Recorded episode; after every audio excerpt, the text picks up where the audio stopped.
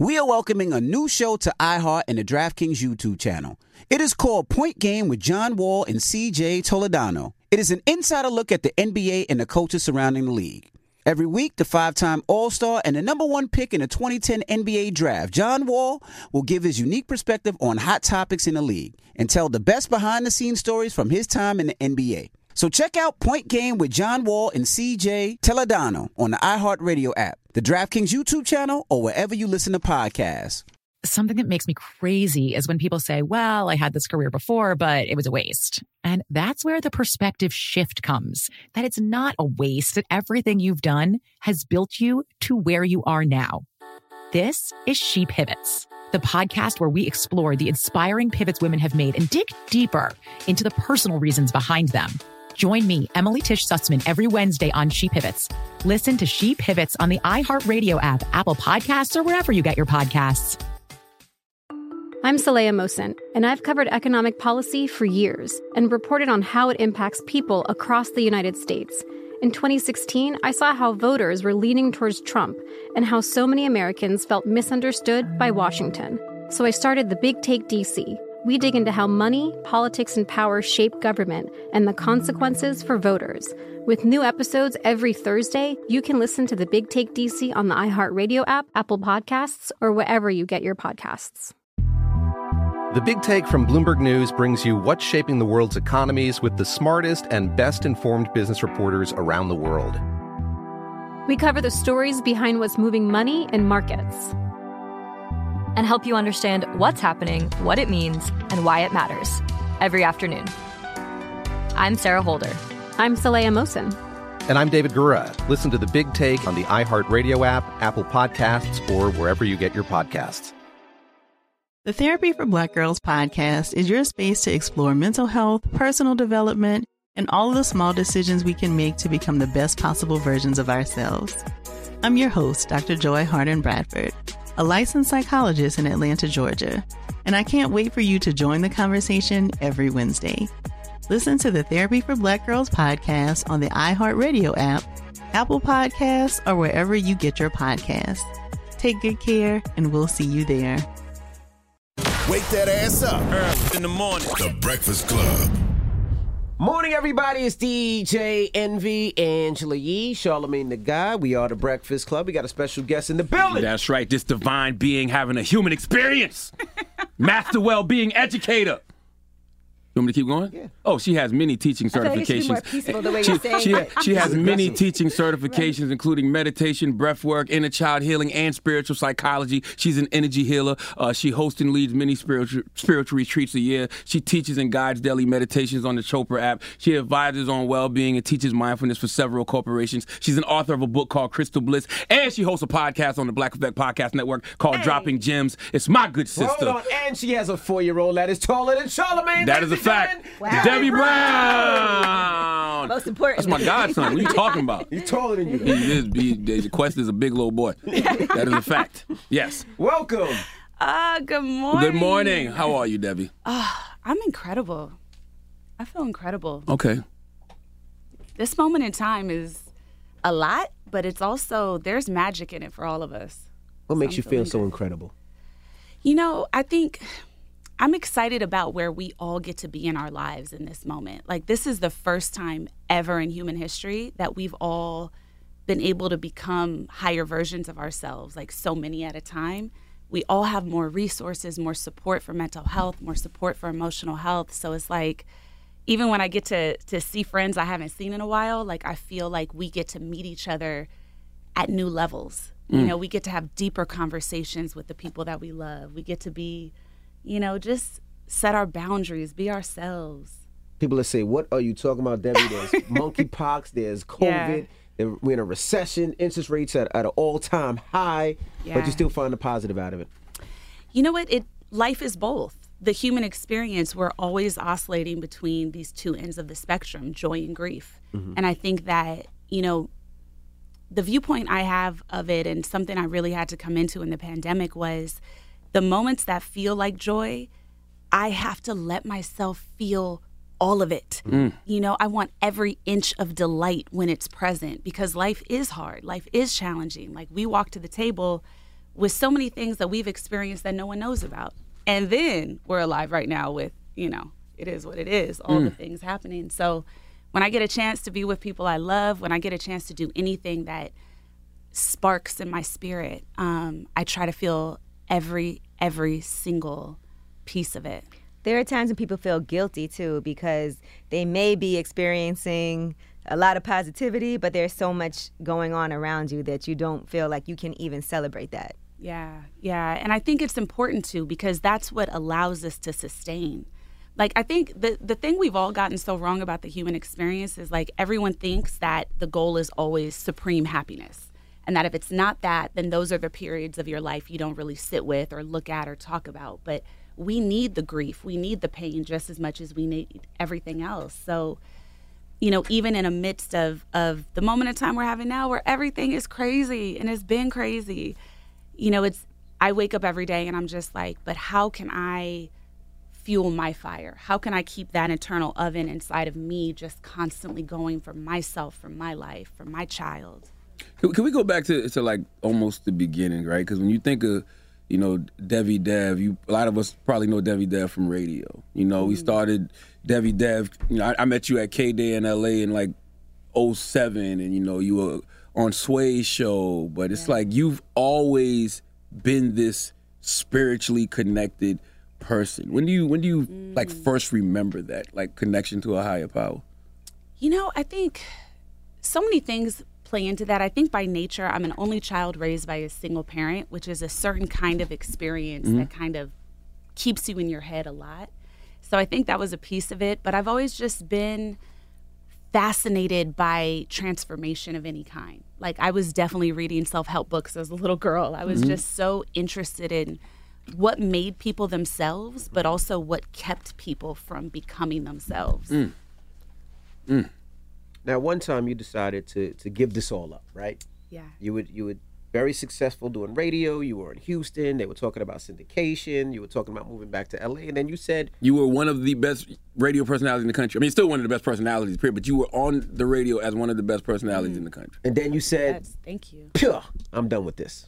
Mm. Now, what made you say, you know what, I don't want to do this anymore? What what what was the? Tell the truth. Why you say you like that? hold Why are you clenching yourself like that? Goodness gracious. They need to hear this this morning. Dev. You know, it was a couple things. Mm-hmm. I think the amazing thing about the show that y'all do is you guys have established something so rare and different than has ever been, I think, in broadcasting. And you guys get to show up as your full selves at work. You get to have the conversations that matter to you. Where I was when I was doing radio, that had started becoming so closed off. You know, at one point when I was working in in radio, I was able to have meaningful conversations. Like I went viral with Kanye, went viral with Kendrick, talking about mental health. And then, you know, the powers that be, they just say, talk less, talk less. You know, where, I used to have a talk break where I could really connect, be like, do that in 11 seconds, but say the whole liner, you know, and it's just, I just felt like I wasn't able to use this gift of communication at the level that God really commanded of me, at the level that felt fulfilling to me. Um, and so I knew that I needed to find, I wanted to have different conversations. Um, and I think, you know, when I left radio, that was like 2016, 2017. So the kind of conversations I was having weren't really popular at the time. Like I wanted to kind of talk about some of the darker stuff. I wanted to talk about some of the more compli- complicated, complex things.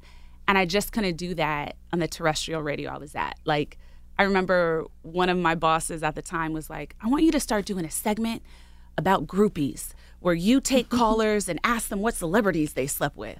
Jesus. And I was like, "Sir, do you know me at all?" Mm-hmm. like, mm-hmm. I was like, "Well, I can't do that. So let me let me find my place." And you know, I wanted to have more adventure. Like I at that point, I knew spirituality was the leading leading journey and mission for my life. And so I just said I have to invest everything about myself into that. Let me ask you this. You did say back then those conversations weren't as popular as they are now. And definitely now I feel like people are having those conversations about spirituality, about mental health a lot more. But there's so many different conflicting things, so much information out mm-hmm. there, so many people that you're like, okay, who do I listen to? Who do I trust? Who do I believe? Right? So how do people manage to kind of filter through all of that noise? Ooh, that is so good because it is like the Wild West out here. Mm-hmm. Like it really is. Like, you know, I think everybody should vet everyone that they talk to. And I think what's really important is there is this kind of split between people that are enthusiasts and are sharing processes that maybe worked really well for their individual lives. But we all have complex lives. We all have so many experiences that made us us. So I think it's just really important to connect with people that are deeply studied, that are experts in this space. You know, work with people who have embodied what they're saying, not just sharing maybe the tips and tricks or not just, you know, saying the things of like, I read this book and it said this, but who has been applying it to their life in a way that it's transformed them and this is their way of being.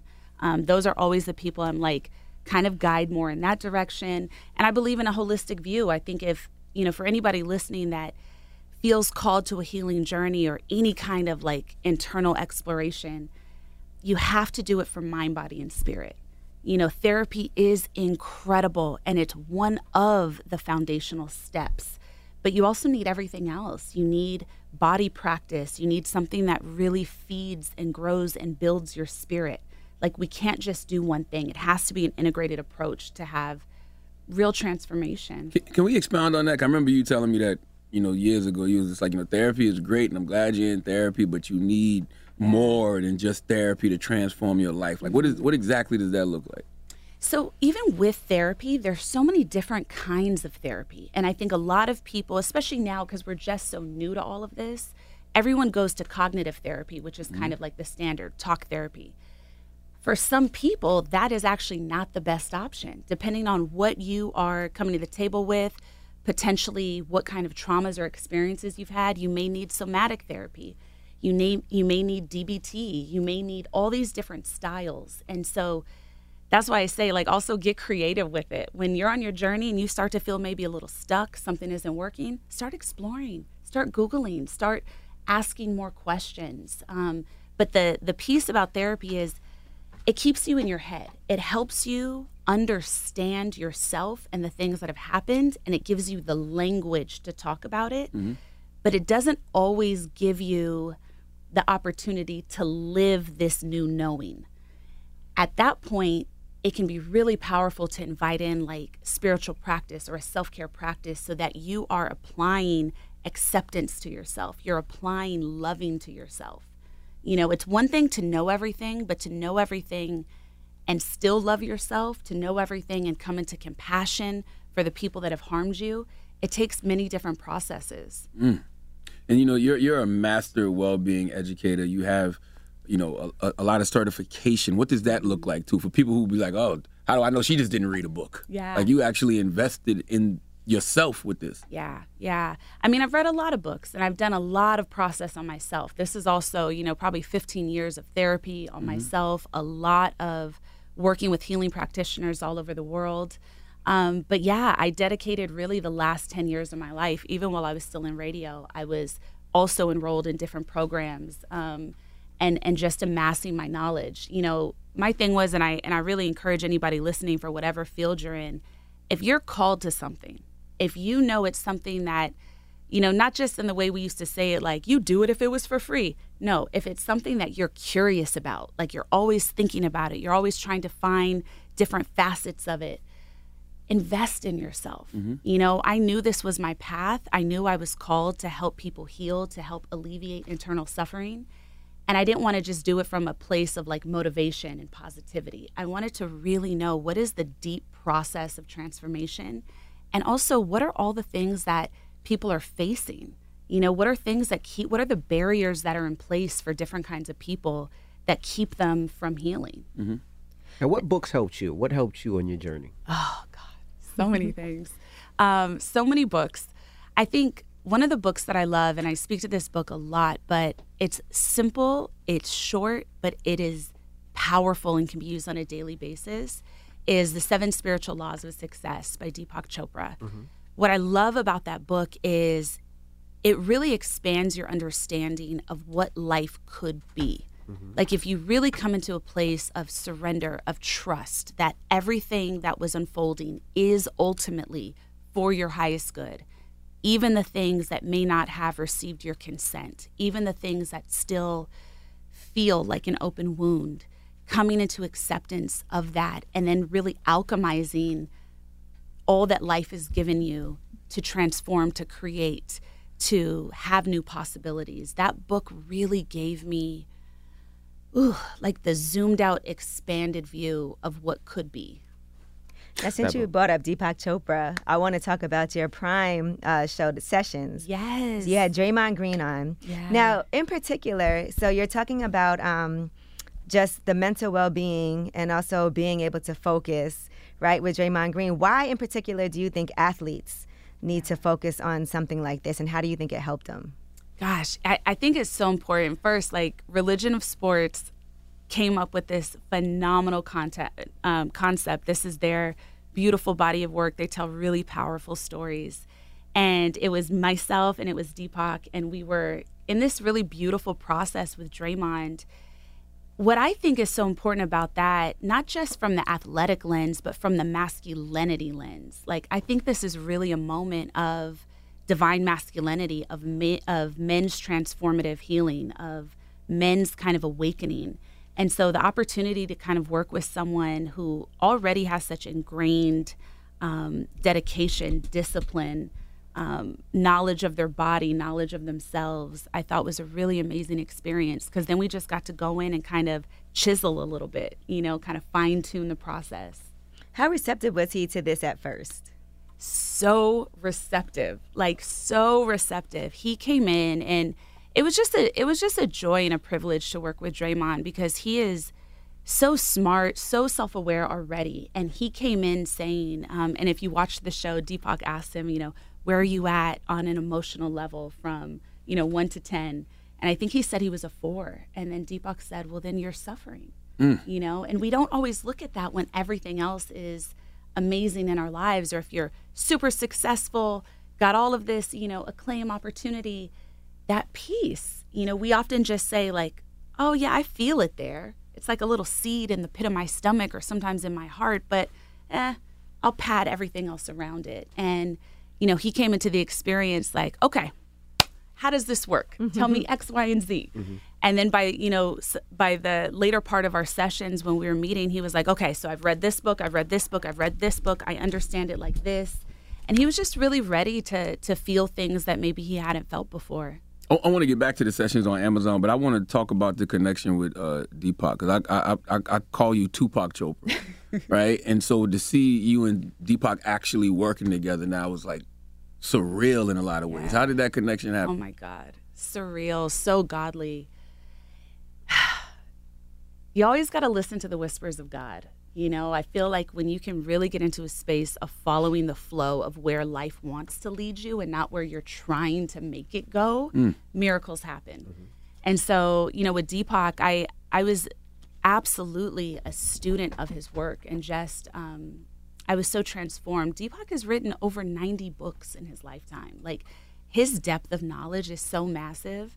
So it really started where I was burned out. I was working in radio, like we talked about. I was in my 20s and I ended up getting shingles, which is highly painful for anybody that's had it, but it's also specifically something you don't get to like your 70s and your 80s. I had it in my 20s. And I was like, this life isn't sustainable. Like, clearly, what is shingles for, for people that don't know? I'm, I'm not. I heard of it, but I just, I just don't know what it is. So shingles is a virus that lays dormant in your body after you have the chicken pox. And it's typically something that doesn't manifest until you are in your elderly years, mm-hmm. but it can be brought forward with a lot of stress. And mm. it is very painful. It often presents as like a big rash somewhere for a length of time, and no medicine alleviates the pain. Mm. Um, for me, it, fe- it felt like there was a frozen ice pick stabbing you in your nerve mm. Mm. really painful. Um, and so this was like, you know, 10 years ago. And I went online and I just typed in like detox, help, retreat, something. Mm-hmm. And the first thing that popped up was a photo of Deepak. And it was for his health center. And so I ended up going on a 10 day detox retreat. And it changed everything about my life. And I ended up doing so many of the programs that Chopra offered, which eventually led me to do their teacher training program and get certified in meditation. And so our relationship was really just growing and building. And when Chopra Global launched uh, about two years ago, I ended up coming on board as their chief impact officer and Wow. leading some of their initiatives. Was that pressure? What does that mean? Like, was it pressure? Did you feel pressure once you were in that position? No. I felt so aligned. Mm. For me, it was just it was just the deepest acknowledgement that my path was what I was envisioning, that I was exactly where I was supposed to be. So I think um, I really trust myself. Mm. I trust my life. I trust myself. I trust my expertise. So I felt I felt like it was divine alignment. Applying these skills to your life, how have you been handling things differently than you used to when you were younger? everything. um, you know, I think for me, boundaries, like really just understanding myself and understanding that, you know, this is my movie. I'm the star of my movie. I'm a supporting character in a lot of people's movies. I'm a supporting character in your movie. You're a supporting character in mine. But I have to make myself and my life a priority. And to do that, you really cannot care what people think. You cannot allow other people's projections to change how you think about yourself or make you bend or contort in any way. And I think that that was one of the biggest things. It's like just by being alive, we're constantly comparing. It starts in our childhood with our parents, with the kids in school, but especially as adults, especially if you work in the entertainment industry. Especially with social media. Oh my God, especially with social Mhm. media, like it's impossible not to. Yeah. And so just really kind of zooming out of that matrix and just saying, like, I can't care what anybody else thinks. I have to trust that my path in my life is mine. Ooh, that's one way to create a healthy boundary. What are some other ways to create healthy boundaries? So, healthy boundaries, the first part is you have to become really aware of yourself and who you are. I think a, a lot of this boundary conversation tends to tilt into using boundaries as more of a wall, a wall of protection, a barrier against other people, and also a judgment of other people. When I hear people talk about boundaries, even on social media, I think we have to really upgrade our understanding of why we don't have them to begin with. Mm. You know, it's like everyone's like, no, I'm going to have boundaries. And, you know, um, and anybody that doesn't have my boundaries, like you're cut out of my life, and people don't want to respect your boundaries. And there's such this like harsh, judgmental view. No one does until you got them. And Mhm. the thing is, the people in our lives that are trying to climb over them don't understand what they are either, which is why they don't even apply them to their own selves. So I think on the journey of finding boundaries, of coming into self awareness, as often as is possible, we always have to try to steep it in overall compassion and non judgment. A lot of us are doing things for the very first time. Mm. A lot of us have just heard about boundaries for the very first time. And very often, if you don't have boundaries already, um, it's because different things happened in your life that led you to kind of disregard yourself in certain ways or not think that you had the right or the worth to choose yourself first. So it's all the process, and we just have to go slow and gently. So, question: Are we are you we born with boundaries, and then they get torn down at some point, or we never have them, and we have to learn how to build them? So there's a there's a multitude of reasons, but I think one of the one of the reasons that I most often work with and see in our childhood, certain things have to happen for us to become the best version of our adult self. There has to be certain kinds of role modeling in place of behavior. There has to be role modeling of care, of understanding, of listening, of language if we have experienced certain emotional neglect, which millions of people do, even if your parents don't want to or don't know that they're doing it, if you're experiencing any kind of emotional neglect or traumas, big T or little t, it affects the way your core identity is established. Your core identity is established in childhood. That is the piece of you that isn't the roles you play, but it's the piece of you that thinks that you're worthy, that thinks that you have rights, um, that knows that your emotional life matters. If you're not given that opportunity to grow that in a safe way, you don't know how to set boundaries because Mm. you don't understand yourself, your own needs. Um, you don't understand what you require.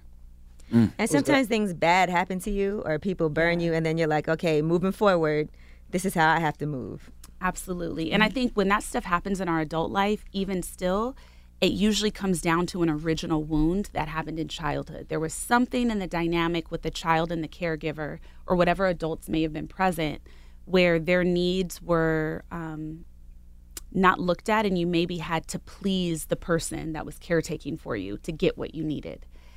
And so then in your adult life, you find yourself repeating those patterns in so many different ways in friendships and relationships and the jobs that you choose and the way that your dynamic with your boss and your coworkers is. Like it permeates everything about your life. There is nothing more important than childhood.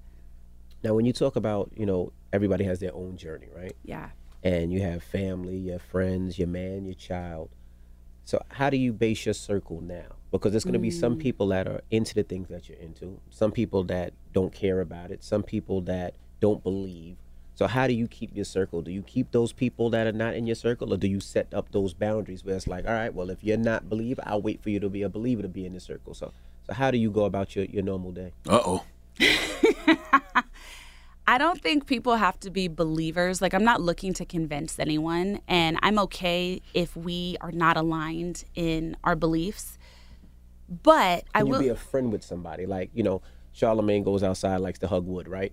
Now, if he wasn't a, a, Hug wo- a trees, wo- sir. sorry, Okay.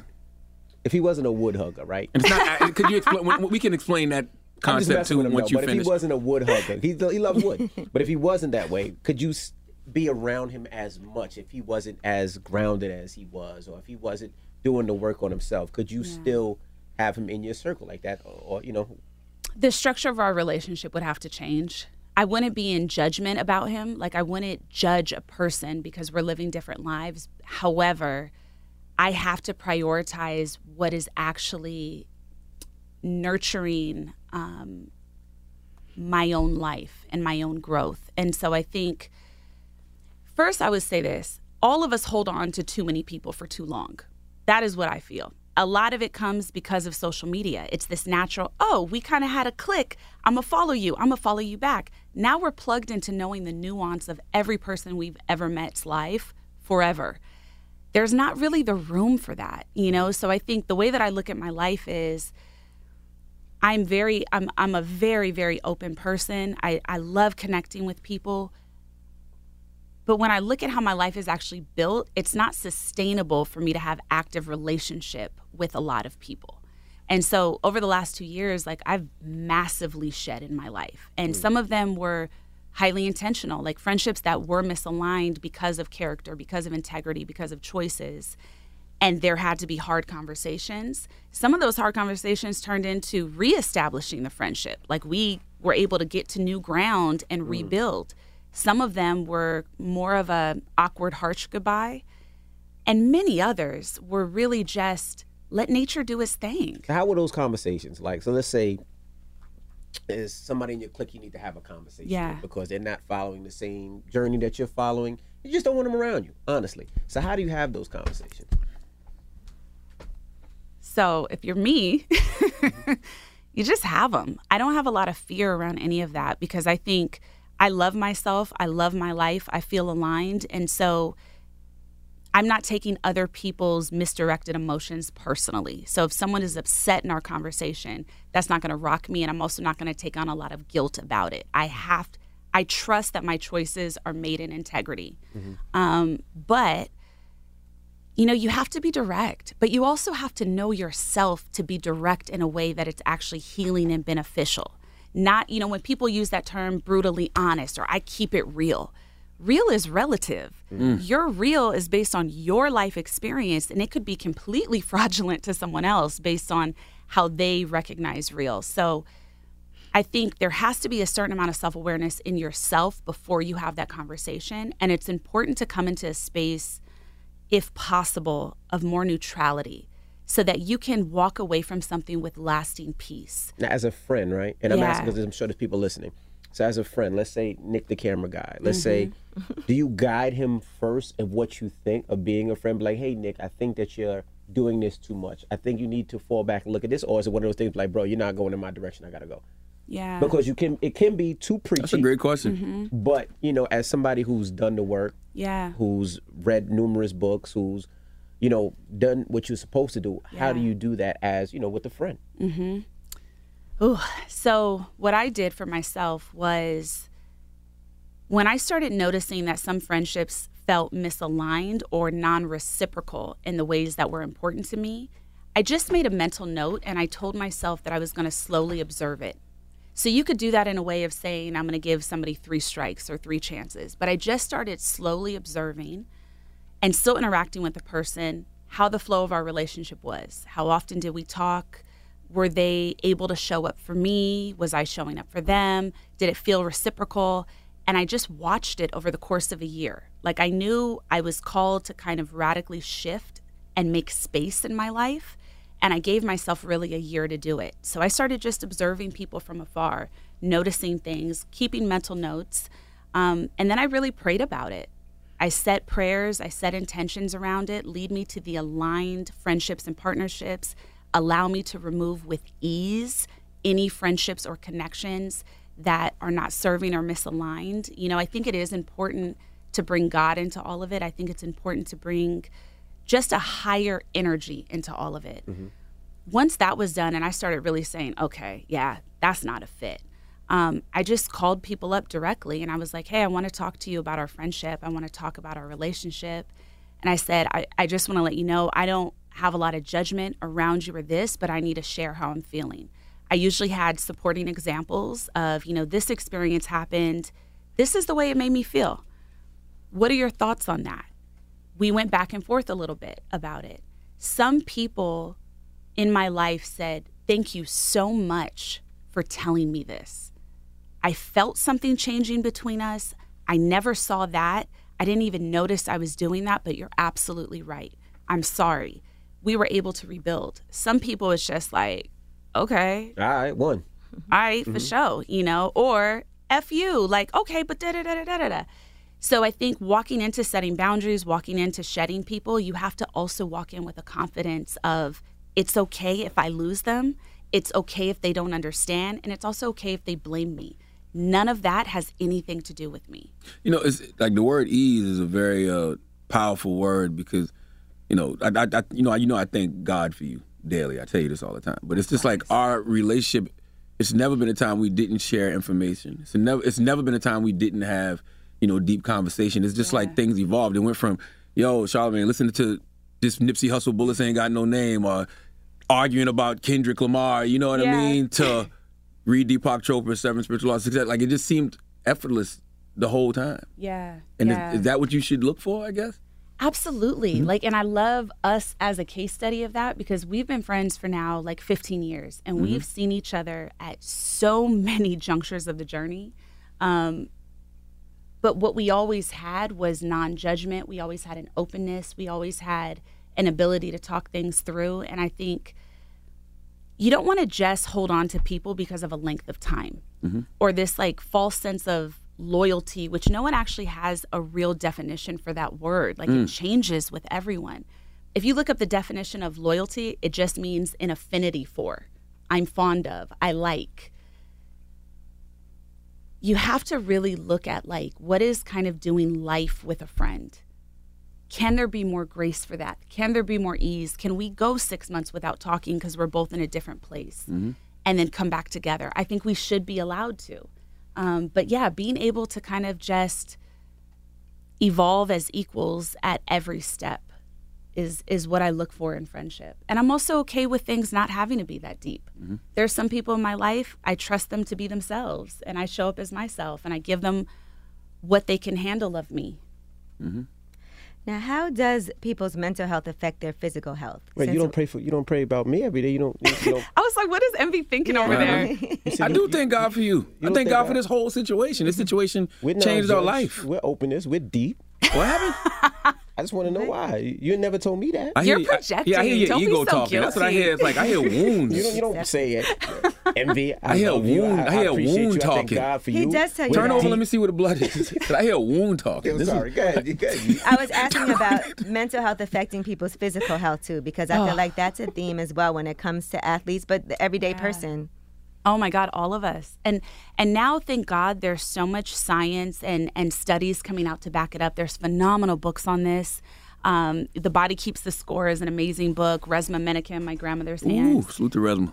Trauma is stored absolutely in the body. Our experiences don't leave us. And that's why, you know, when we were talking about kind of that approach to really heal, you have to bring your body into it. So you have to have different practices and processes that allow you to love on your body to kind of push out of your cells, out of your skin, your experiences. So I think even, you know, if someone's in in like a cognitive therapy um, and maybe not ready for some of the other stuff, I always say book a book a massage appointment for after your therapy appointment and then think about the awarenesses that came in as you're getting the massage. Think about things you want to release as you're getting the massage. Or you could do self massage, self stretching at home because the trauma absolutely stays with us. And I think we've seen in our communities so many diseases, you know, so many different things manifesting that it's just like, how is this possible? It can't just be diet. It can't just be this. Like there is a there is a grief present that is bringing on this sickness in people's bodies. Um, and I think it's just that's why we have to do that kind of holistic approach. That was a massive part of my journey. I, I was in therapy for many, many years and I understood a lot, but not much was actively changing. Mm-hmm. And then when I came in and I started seeing a somatic therapist, I started doing somatic processes that really helped me to understand my body's reactions to every moment. That's when I became really empowered. You could feel your triggers in real time, but then also soothe them in real time. Because on this healing journey, no matter what you do, we're still on earth. We're still in this crazy environment very often the people near us are not changing in the ways that we are. So it's it's just so so so incredibly important um, that we honor ourselves, that we honor our bodies, that we come into a space of being able to, you know, ideally get through our wounds, our triggers faster. Mm-hmm. We're not just looking for happiness. I'm I'm I'm in my wholeness. I'm in my sovereignty. I am deep in mastery on many different parts and also learning in other pieces of myself. But, you know, I look at um, happiness for me isn't the goal. The goal for me is the fact that something that used to hurt me, that I may ruminate over for a week, for a month, that may make me feel sick to my stomach about myself. Now, if I think about it, it's two seconds. Mm. I felt it. Oh, yeah, because that did happen to me. I accept that and I release it and I move into the next moment. So I think that's that's really the goal for healing. Hold on, hold on. Let's let's stay here for a second, real quick, because I I, I, I want to know why is self care vital for black and brown bodies, but I also want you to talk about the energy healing you do. Like I mean, you know, people saw mm-hmm. a glimpse of you doing it to Draymond on yeah. the se- on the sessions, but talk about that. Oh my gosh, that was my favorite part of doing the show. We were in like the redwoods. We were in this forest in the bay, and I got to do Reiki energy work on him. Energy work is incredible. It has changed my life. I think that I think that our communities should be empowered with becoming facilitators of Reiki, of chakra healing, of energy work, and I think that we should be using it on ourselves and in our families daily. Um, but energy work works with the energetic bodies. So there is this field around you that is unseen to the naked eye, but that is kind of the energy that protects you, that also magnetizes things to you, that can also be injured by different um, emotional wounds. And energy healing is an ancient sacred practice, um, specifically Reiki, where you use your energy and you work with the person's energy field to bring healing into their environment. So it is believed that this helps to heal and alleviate physical wounds, mental wounds, emotional wounds. Um, and it's also something that just really allows you to feel enlivened, that it gives you access to the feeling of present moment, of groundedness, of peace inside of your body. Mm-hmm. And I've done energy work on you too. It's it's it, it feels like a spiritual massage. Mm. Like you could literally feel things being removed from you as the energy the energy work is being done. Like you get up feeling light, like, damn, what was on me? You know? Yeah. That's how that's how I felt. I was gonna ask as as Mama Bear, right? Mm-hmm. You have a four year old. How do you raise him? because you know you've been in the world. You know what's good, what's bad, what's negative, what's positive. So, you know, how do you raise him? Do you put him in school? Do you put him around other kids whose maybe parents are not on, the, on aligned with what you what you do? Maybe not on the same journey. You know, either, even though you might not give him social media, you know, his friend might have it, or his friend might get things from the house. So, how do you raise your four year old? Oh my God, that question is so hard. it's hard. I'm sure you thought about it. God, not every day, all day. It's hard. You know, I, I think about my child every second. So many things, Envy. You know, I, I feel like we're all kind of on this journey of doing a lot of lineage healing. Mm-hmm. We're bringing forward for our kids maybe things that never existed in our family systems ever. Because you think about the impact of slavery, you think about the impact of all of the structural and societal oppression that has existed since. And in black and brown communities, there has always been a wounding in the parent child relationship to some degree. You have your outliers, you have those, you know, one, one in a neighborhood healthy family sometimes. Um, and then everyone else, it's like you just see this lack of emotional regulation, lack of ability to be your authentic self, so much fear. So for me, knowing that I can't control the world and also feeling the daily grief of that when you have a child. The thing that I really look to do with my son, Quest, Quest Mandela, I love you so much, um, is teach him how to be aware of himself. Mm-hmm. I am not going to be able to control everything that happens in his life, and I don't want to hold him in an environment where he's just wearing rose colored glasses. So I just look to really build his emotional intelligence at a very young age. And so a lot of that is using affirmative words since he was an infant. I would sit over him every night and I would say, you know, I love myself. I am loving and kind. I am strong and resilient. I am creative and curious. Um, I am kind. And then now he says them for himself every day. He says, I love myself. Mm-hmm. I'm cherished. I'm valued by my mom. I'm, you know, I'm teaching him the words that will help build his core identity to be in a foundation of deep worth. And then I think, you know, what's important is teaching them how to identify their emotions navigating in the world. That's that's a skill so many of us didn't get. And so, with him, when he's upset, when he's happy, I try to give him language for the things that he's feeling, even before he can use the words. Um, and when he's upset, you know, I ask him, Do you need a hug right now? You know, what are you feeling? Someone who's like, I'm frustrated. I'm feeling frustrated. I'm feeling upset. I'm feeling sad. And just greeting all of that and not taking it personally and not letting it change the way I feel about myself or assume that anything is wrong. I think that is one of the things that comes up with even the best parents who just want to shower their kids with love. Depending on what our life experience is, parent parenting is one of the most triggering things you could ever do in your life. Mm-hmm. It shows you where all your own wounds lie. It shows you where maybe things happened in your childhood that were different and mm-hmm. things that you maybe needed um, that you're now giving your kid. So many of us are loving our children in a way that we were never loved.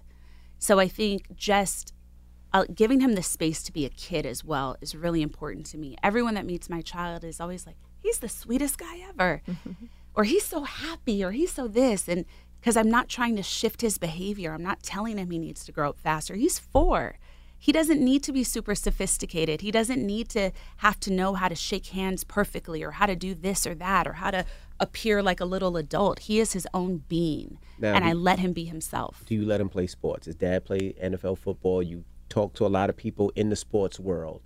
Do you allow him to play that? Because it feels like even in sports, they take this one emotion and they make you use that emotion against their opponents, right? Yeah. And it's usually anger, right? It's usually aggressive, right? You never seen a football player that's nice. Like, hey, how you doing today? hey, I'm going to tackle you in a second. You don't see that, you know. Yeah. So do you allow him to play football in sports, or that's not something you thought of already? No, he will not play football. Yeah, and that's. Oh, you know that matter of factly. hundred percent, and that that's something that we really talked a lot about even during my pregnancy. Um, and that is a that is a wish and a desire from his father as well. Um, no, it's it's because you know that he's four, but he, the size of an eight year old. Let so the record show. The coach let, is going to say let, is let, let the record show before he physically ever got here. I said that he was going to be seven feet tall, 356 pounds. Well, what's the reason? I knew that. Just, Yeah. Um, you know, science is showing how much football can affect your brain. And I'm not willing to take that risk with my child. Um, and I think that some of the science that is coming out is also showing that kids as early as playing even flag football are getting concussions, and that children who are um, even playing in high school are showing effects of CTE. And I'm just, I'm completely unwilling to risk my child's brain. Um, but I think, you know, I'm open to other kind of sports. Like I always say and laugh, I'm like, he can golf. We got volleyball, badminton, Baseball. um, baseball, Baseball's serious you know, though. Baseball, you can get basketball. little- Yeah. So no boxing. You could get. No boxing, no football, no. Mm-mm. That's tennis. Tennis is good too. He can he can make his own choices when he's an adult man. He can run but- track. Yeah, he can run track. Mm-hmm. You know, he can meditate. We could do yoga. Lacrosse is co- on the come up. Lacrosse, you, get, you get concussions in lacrosse too, though. I know lacrosse is tough. Maybe Lacrosse some stuff, too. polo. now, let's talk about how a person can build a, a daily self care, like spiritual Yeah. practice routine to start healing and changing their life. How does a person do that? Oh, this is the most important thing. And I know I know you have yours now. Do you guys feel like Angela and V, you guys are have like your morning routines and tradition for Yeah. kind of yeah. Not for me in the morning so much. It'd be more before I go to bed. before bed. That's perfect too. I'm I I do some in the morning, but I'm always running late. I mean, y'all wake up very early, uh, but my my practice at night is where I get like really, really deeply connected. So everyone talks right now about changing, about growing, transforming, healing. You have to make it sustainable so that it actually becomes your lived experience and not just something you speak but are not acting or living. That is what your daily practice does. And I think you know, sometimes in the mainstream you hear the word self care and it's like, yeah, girl, go shopping, have some self care. Oh, go take a mm-hmm. bath, get a massage. Mm-hmm. Yes, and your self care is it's really the practice that supports your life, that supports your destiny, that supports your healing. And so what you want to do when you're building a practice, first, identify how much time you have. I know a lot of people work really hard and have a lot of responsibilities. So even if only five minutes is possible, please, please try to gift yourself with this. But if you can be more expansive and spend 30 minutes, spend an hour, that could be really powerful. What you want to do is you want to build your daily practice around the four pillars of wholeness, which is mental, physical, emotional, and spiritual. You want to find something to do every day that falls in one of those categories. Um, and so that could look like for mental, that could look like journaling, just getting your thoughts out. It doesn't have to be Dear Diary style. It could be a couple bullet points. It could be, wow, I noticed that I keep thinking about this one thought every day. It helps to build or reestablish your intuition, which is also something that a lot of people lack because they so often go against what their gut tells them to do. Our intuition is our soul's GPS, it's our guiding system as the human experience. So it's really important that we ignite that ability in ourselves. That's the mental category. Looking at the emotional category, that could be um, meditation every day. You know, really sitting, getting still, getting quiet, and opening up your internal world.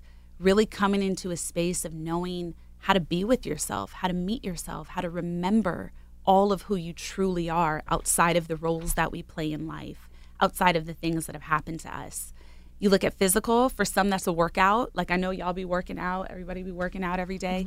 but that could also look like a daily stretch practice. That could look like yoga, that could look like remembering to massage your own shoulders at the end of the night because you're aching and you deserve your own touch. Um, and then if we look at the the spiritual category, um, that could really look like affirmations every day, speaking life over yourself. And let's take it a step deeper than you know some of the ones of like I am abundance or I am love or I am strong. Really call forward what you want to embody. You know, one of my first affirmations in my healing journey was, "I'm a precious child of God, leading um, leading from my heart center."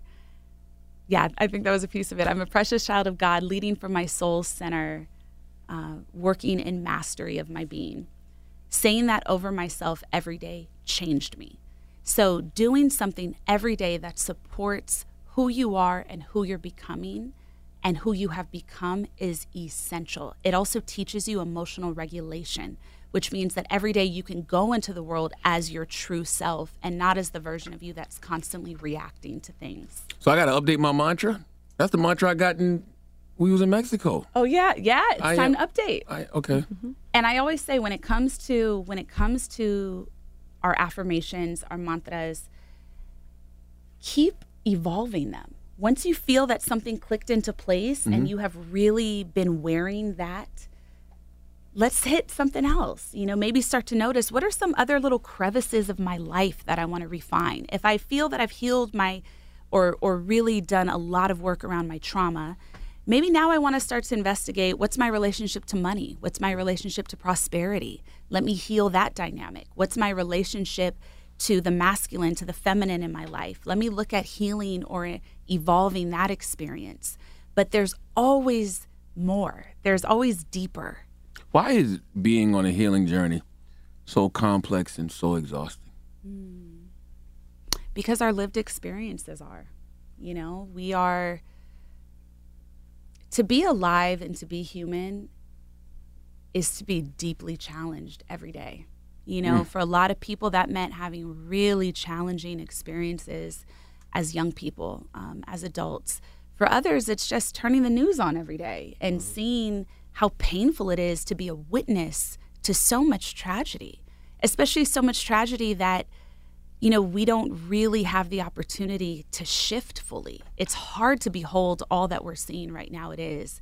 And and we're doing this very dualistic job of staying present in our lives, updating our social media, doing all the thing, raising our kids, doing the things, and seeing people shot dead on a daily basis. You know, that we don't even know the long-term effects of taking on this much grief every day uh, which is another reason why having that daily practice it makes it um, not just easier but it does give you the opportunity to have more joy even through the midst of all of this I was going to ask you, you know, with um, especially with kids, I'm noticing and I'm seeing kids are more emotional, right? yeah They're more uh, explaining their feelings, expressing their feelings, trying to find themselves at an early age. Is that a good or bad thing, right? And the reason I'm asking, most people are like, "Oh, that's a good thing," but I'm seeing a lot of kids not being able to find themselves Mm. and hurting themselves, committing suicide, or uh, being very quote unquote emo, as kids say. So, is that a good thing a bad thing? Because as a kid, that's one thing I, I don't think I thought of. I don't know if anybody else in the room thought of. As a kid, I didn't think about how I felt. I just Mm. went outside and had fun. I went to school because I had to. I ate because I had to. Nowadays, you know, kids are, you know, they're finding out more about themselves. They're mm. telling you why they don't want to eat vegetables. They're, Yeah. you know, explaining why. Like it's it's more of that. But is that good or is that bad? I think because we're encouraging conversation. Like I know growing up, I my dad shut up, punch me in the chest. You know what I mean? Like we were taught to suppress our emotions a lot of time yeah yeah and on you know from my view as a kid i was always talking about my feelings to the point that it made all the adults in my life really irritated and so then you kind of hide them a little bit i think there you know there is no good or bad and i think that it's both at the same time and what i think is so important about being a conscious and active parent in your child's life is really witnessing them for themselves, not through our lens of projection of who we want them to be or who we were at their age, but looking and saying, you know, if my child is this way, if they are quote unquote emo, or if they are a deep feeler, or Mhm. feeling this pressure to know who they are, how can I, one, soothe that a little bit? You know, how can I make that more of a gentle experience for them and the words they use with themselves? And then also, how can I support that? How can I, if the community they need for who they are is not around them, how can I look to supplement that in their lives in some ways? Um, I think it's both. I mean, I think it's incredible that kids are as self aware as they are. It's kind of mind blowing. You know, I Mhm. work with a lot of Gen Z. Like I just taught um, for a semester in Atlanta with this group of, of young men who were roughly around the, the age of 16. So many of the things that I was teaching them, they were so familiar with those concepts already, which was like, what? How do y'all know how you feel already? Um, but then at the same time, it can become too much of a focus to where you're not giving yourself the chance to be something new, to learn new things. I, I- have two more questions and an action I want to ask of you, but uh, first question is, what does self acceptance look like? Mm. Self acceptance looks like deep surrender and deep trust. To accept yourself means that you are aware of all that you are, including the things that may be a little bit unfinished or the things that you may have judged. But to know that it all serves purpose, Mm. you know, um, to have acceptance is to also have this trust that I may not like everything that's happening right now or that has happened to me, but I do understand and trust that it is serving a purpose I don't yet know. And so I am in acceptance of what currently is. Doesn't mean you don't want it to change, doesn't mean it doesn't have the potential to change, but I'm in acceptance that this just is. When you come into acceptance, you come into your personal power because you're not trying to fight everything. You're not trying to control every outcome. You're creating the space for more to unfold. And that's where you get to be creative with yourself. You get to be creative with your life. You get to be a co creator of what this journey will look like for you. But you have to be in acceptance. If you're in judgment of yourself, if you're in judgment of your life experiences, it makes it almost impossible to change any of them in a really meaningful way. Is that the first step to beginning to love yourself? Because that's my second question. How do you begin to love yourself? I think they're kind of both happening at the same time, but I mm-hmm. will say, you know, to love yourself, it's a constantly evolving process, but I think it does require that daily practice that I talked about. Loving yourself requires your own sweat equity into yourself and your body. Loving yourself can't be related to how really you look, how other people are validating you or not, how they're treating you. It has to be like, I exist, and that's enough. And that alone is worthy of love. I am breathing right now. That is worthy of love. That is worthy of gratitude. No matter who I've been, no matter what choices I want to redo, there is more to me than one definition. Mm. So, yeah. The, the, the action I want to ask is like, you know, I know we have a lot of people listening right now. They might have seen the sessions. They, you know, probably listen to dropping gems. I want to do like a mindfulness minute. Like, what's a mm. what's a breathing exercise oh. or something that we could do to like just ground people right now in this Oh. moment? I would love to. Are you guys all going to do it with me? Sure. Okay. I want to ask everybody right now listening, connecting to the sound of my voice, Angela and Vishar, come into a relaxed state with your body. And I want to invite you to gently close your eyes. And if you can, just uncross your arms a little bit and let your back sit really supported. Let your spine feel straight and supported.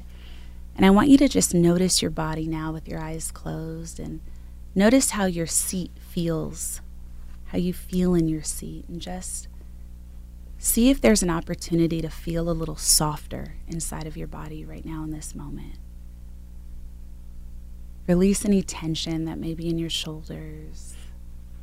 Let your forearms just be really gently on the tops of your thighs. Maybe turn your palms upward into a state of receiving. Unclench your jaw if there's any pressure present. And now let yourself just stretch your neck a little bit from side to side. Your eyes are closed. And now let's connect to our breath. First, begin to notice how your natural breath is feeling in your body, how it feels in your chest. In and out, supporting your existence. And now I want to invite you to take your right hand and place it over your chest, right at your heart center. And now just notice what that pressure of your hand feels like. Would you like it to be a firmer touch, a lighter touch? Can the palm of your hand connect to the core of your heart? And just notice the support that you feel in your body holding yourself in this way. And now we're going to begin some deep breathing through our noses. We're going to do some big inhales through our nose and then out of our nose. And we'll do this three times together. And what we're looking to do is take a big, deep inhale, slowly, fully, starting now, filling your chest And really stretch, take in a little more air. And then hold the air at the top once it's in. Allow it to circulate for a moment. And now, as we breathe out of our nose, I want you to do it slowly and fully.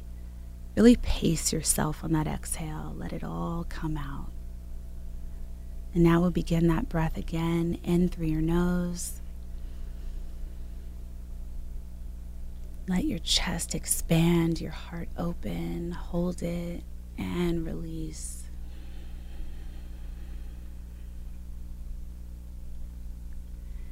And now begin again in through your nose.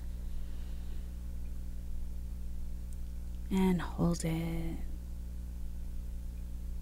And release that breath. And eyes still gently closed, hand over heart. Allow yourself to return to whatever breath feels natural and nourishing. And internally, right now, silently to yourself, I'd like you to repeat I am calling forward my highest self. I am calling forward my highest self. I am And- calling forward my highest self. I am calling forward my highest self. And I want you to think about something currently present in your life, something that has charge. It could be perceived as good, as challenging, but something that you've really been chewing on lately. Some dynamic maybe in your life or relationship or something you're excited about. And I would just want you to hold that seed in your mind's eye whatever is unique to you that you are working with in this moment. And I want you to think about any nourishing or evolutionary choices or lens of perceptions that you can shift to around whatever this morsel is that you're chewing on, whatever is present. Is it about surrendering? Is it about an action step? Or is it just an observation, something that can be released? And now, based on your unique experience that you're holding in your mind and your heart, I want you to think of an intention around it. And maybe it is my intention is to release this, or my intention is to really feel all of this or my intention is to manifest this. And silently within your own hearts to yourselves, I want you to state that intention. My intention is. And you can do it inside in this moment, and everyone connecting to the sound of my voice, listening. I hope you're doing the same. And now we're going to do a cleansing lion's breath, which is going to be a deep inhale through your nose, and then it'll be followed out by sighing it out through your mouth with your tongue out. And it'll sound a little like this. Ah. So we'll begin our inhale now through our noses. And release through your mouth.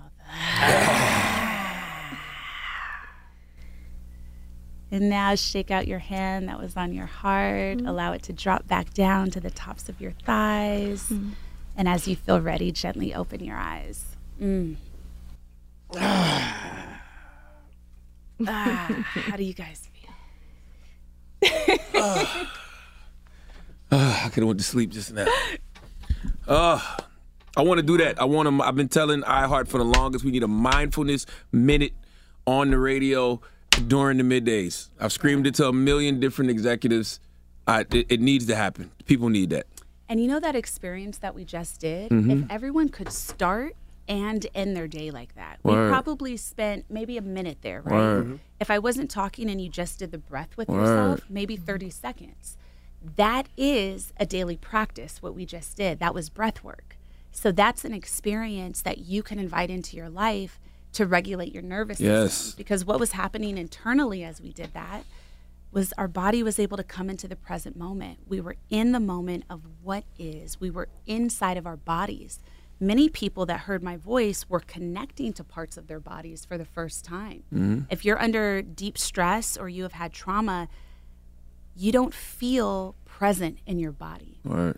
And so to just be able to settle into yourself and then to give yourself that nourishing breath that resets your emotional center, it changes what's possible. The thing about trauma, depression, stress, anxiety, it limits what's possible in your life because it limits the choices you make and how you view yourself. When you have daily practice and when you do a breath like that, it reconnects you to the truth of who you are when you're coming from your authenticity, when you're not triggered. And from that space, it's limitless because you're able to make endless amounts of choices of who you'll be, how you'll behave, what you'll do. And that's what so many of us need. We just need to be able to be anchored into the moment, to feel like ourselves inside so that we can make the decisions that really honor our lives. If you deal with panic attacks, anxiety attacks at work, school, whatever it is, like that, that gets you right back to where you need to be. Well, thank you so much, Devi, for joining Devi us. Brown. Devi Brown. Tell them where to follow you, Dev. Hit me on Instagram at Devi Brown, my website, Devi Brown, and on Amazon Prime Video, watch The Sessions. It is an incredible, incredible documentary by Religion of Sports. Myself, Deepak Chopra, and NBA superstar Draymond Green. Are there going to be other sessions? There are going to be other sessions, um, and we're really excited. I can't say anything yet, but we're really excited about how that is going to unfold. But that is definitely the intention. You know, um, one of the things I love about the work that I do is supporting people who have lives of high impact. You know, when you can show up in this life of impact that you're living as all of yourself, how you're actually meant to change the world um, becomes more alive and more possible. and pick up Devi Brown's book, Crystal Bliss. Yeah, Devi was talking about crystals way before everybody else was. That book dropped in what 2014, I still have my crystals. Yes. 2013, 2014. Like, yeah, and, and make sure you subscribe to Devi's podcast, uh, Dropping Gems on the Black Effect Podcast Network. It's so many, you know, high level conscious conversations on that podcast. So make sure you subscribe to that. Black right. Effect. Well, it's Yes. the Breakfast Club. It's Devi Brown. Something that makes me crazy is when people say, well, I had this career before, but it was a waste. And that's where the perspective shift comes that it's not a waste, that everything you've done has built you to where you are now. This is She Pivots, the podcast where we explore the inspiring pivots women have made and dig deeper into the personal reasons behind them. Join me, Emily Tish Sussman, every Wednesday on She Pivots. Listen to She Pivots on the iHeartRadio app, Apple Podcasts, or wherever you get your podcasts.